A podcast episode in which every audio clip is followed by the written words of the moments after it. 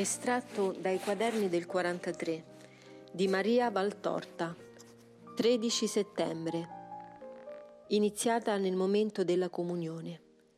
Dice Gesù. L'arcangelo Michele, che voi invocate nel confiteor, ma secondo la vostra abitudine, con l'anima assente, troppo assente, era presente alla mia morte di croce i sette grandi arcangeli che stanno in perenne davanti al trono di Dio erano tutti presenti al mio sacrificio. E non dire che ciò è in contraddizione col mio dire il cielo era chiuso. Il Padre, lo ripeto, era assente, lontano, nel momento in cui la grande vittima compiva l'immolazione per la salute del mondo. Se il padre fosse stato meco, il sacrificio non sarebbe stato totale, sarebbe stato unicamente sacrificio della carne condannata alla morte. Ma io dovevo compiere il totale olocausto. Nessuna delle tre facce dell'uomo, quella carnale, quella morale, quella spirituale, doveva essere esclusa dal sacrificio, perché io ero immolato per tutte le colpe e non soltanto per le colpe del senso. Or dunque è comprensibile che anche il morale e lo spirituale mio dovevano essere stritolati, annichiliti nella mola del tremendo sacrificio.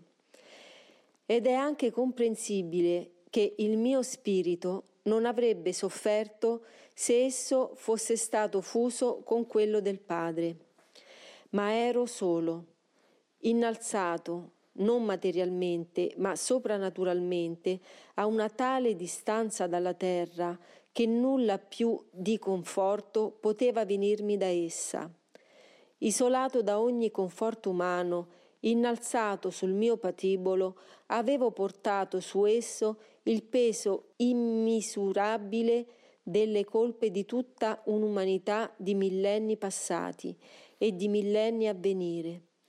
Ed esso, peso, mi schiacciava più della croce, trascinata con tanta fatica da un corpo già agonico per le erte, afose, sassose vie di Gerusalemme, fra i lazzi e gli urtoni di una plebe imbestialita. Sulla croce ero col mio soffrire totale di carne seviziata e col mio super soffrire di spirito accasciato da un cumulo di colpe che nessun aiuto divino rendeva sopportabili. Ero un naufrago in mezzo ad un oceano, in tempesta, e dovevo morire così.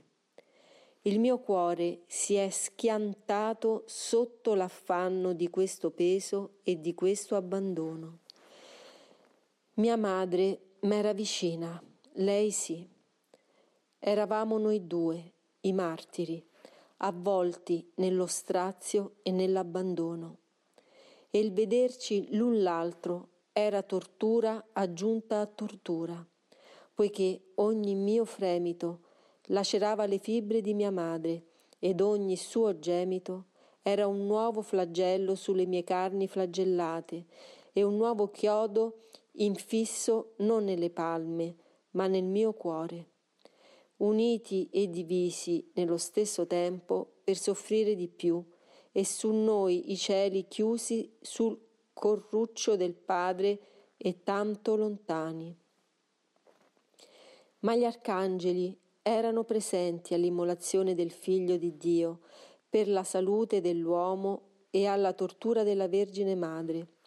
E se è detto nell'Apocalisse che agli ultimi tempi un angelo farà l'offerta dell'incenso più santo al trono di Dio, avanti di spargere il fuoco prima dell'ira divina sulla terra, come non pensate che fra le preghiere dei santi, incenso imperituro e degno dell'Altissimo, non siano prime fra tutte le lacrime oranti più di qualsiasi parola della mia santa benedetta, della mia martire dolcissima, della madre mia, raccolte dall'angelo che portò l'annuncio e che raccolse l'adesione del testimone angelico degli sponsali soprannaturali per i quali la natura divina contrasse legame con la natura umana, attrasse alle sue altezze una carne e abbassò il suo spirito a divenire carne per la pace fra uomo e Dio?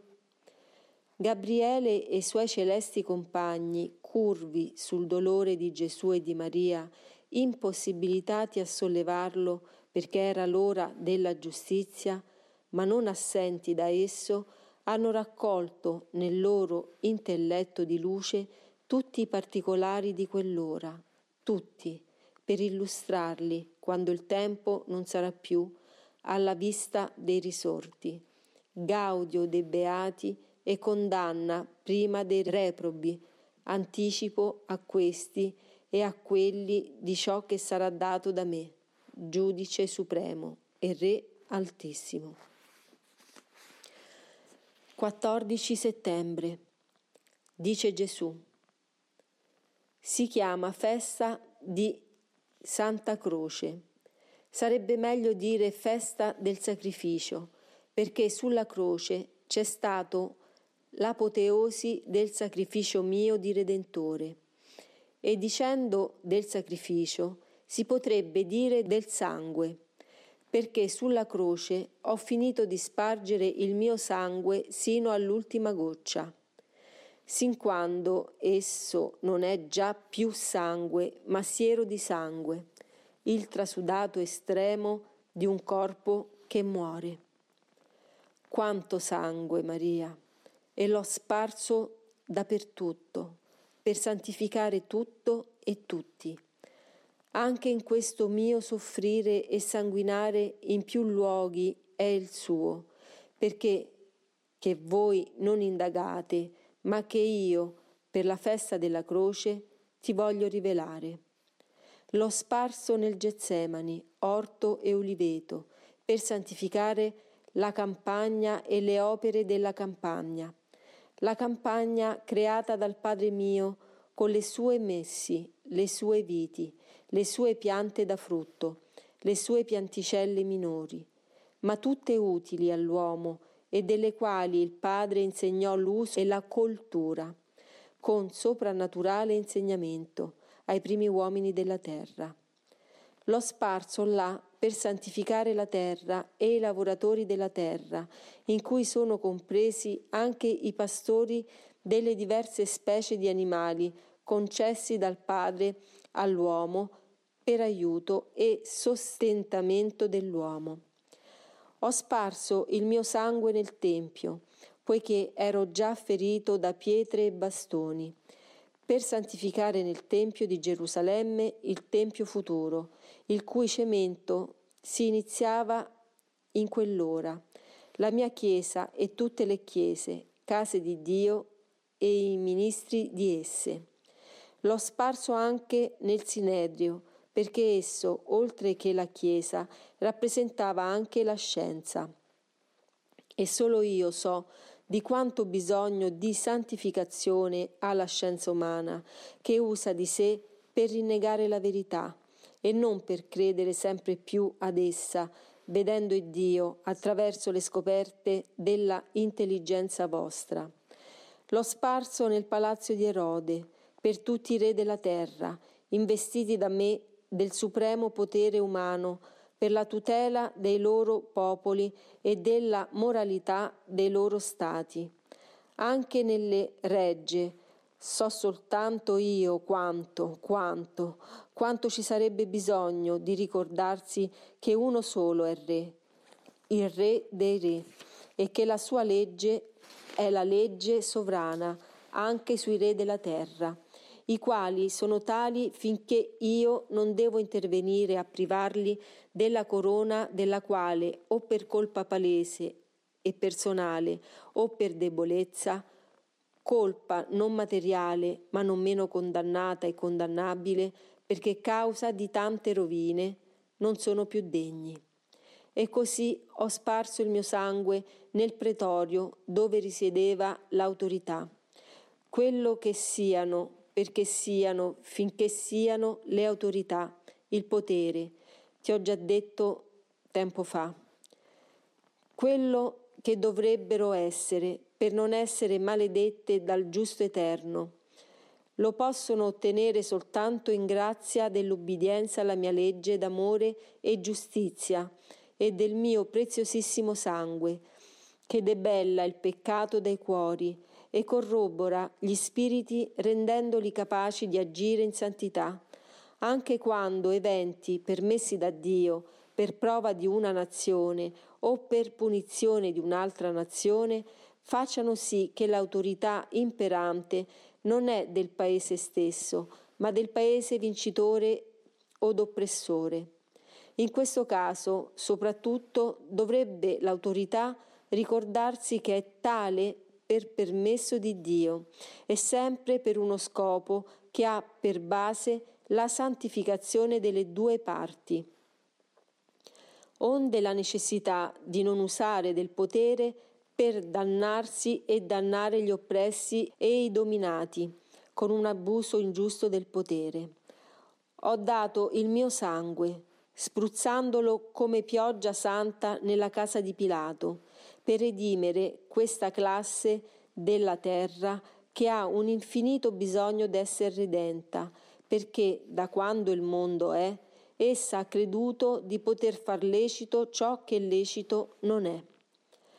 Ho imporporato di una sempre maggiore aspersione di sangue i soldati flagellatori, per infondere alle milizie quel senso di umanità nella dolorosa evenienza delle guerre, malattie, maledette, che sempre risorgono, perché non sapete stirpare da voi il veleno dell'odio e inocularvi l'amore. Il soldato deve combattere, tale è la sua legge di dovere, e del suo combattere e uccidere non sarà punito, poiché l'ubbidienza lo giustifica, ma punito sarà da me quando nel suo combattere usa ferocia e si permette abusi che non sono necessari e che anzi sono sempre da me maledetti, perché inutili e perché contrari alla giustizia, che deve essere sempre giustizia, anche quando una umana vittoria inebria o un odio di razza suscita sentimenti contrari alla giustizia. Il mio sangue ha bagnato le vie della città, stampando orme che se più non si vedono, sono rimaste e rimarranno eternamente presenti nelle menti degli abitatori dei cieli altissimi. Ho voluto santificare le vie dove tanto popolo passa e tanto male si commette. E se tu pensi che il mio sangue profuso ogni dove non ha santificato tutti i ministri della Chiesa, non ha santificato le regge, non le autorità, non le milizie, non il popolo, non la scienza, non le città, non le vie e neppure le campagne. Io ti rispondo che io l'ho sparso ugualmente, pur sapendo che per molti si sarebbe ritorto a condanna, invece che esser salvezza, secondo lo scopo per cui lo spargevo. E l'ho sparso per quei pochi della Chiesa, della scienza, del potere, degli eserciti, del popolo, delle città, delle campagne, che hanno saputo raccoglierlo e comprenderne la voce d'amore e quella voce seguirla nei suoi comandi. Benedetti loro in eterno. Ma l'ultimo sangue non fu sparso sulle zolle, sulle pietre, sui volti e sulle vesti, in luoghi dove l'acqua di Dio o la mano dell'uomo lo poteva lavare e sperdere. L'ultimo sangue raccolto tra il petto ed il cuore, che già si gelava e sgorgato per l'ultimo spregio, perché nel figlio di Dio e nell'uomo non restasse una stilla di liquido vitale, ed io fossi realmente l'agnello sgozzato per l'olocausto, accettevole al Signore, l'ultime gocce del sangue mio non sono andate disperse. C'era una madre sotto quella croce, una madre che finalmente poteva stringersi al legno della croce, tendersi verso la sua creatura uccisa, baciarne i piedi trafitti e rattratti nell'ultimo spasimo e raccogliere nel suo velo virginale le estreme stille del sangue del suo figlio che gocciavano dal costato aperto e rigavano il mio corpo senza respiro.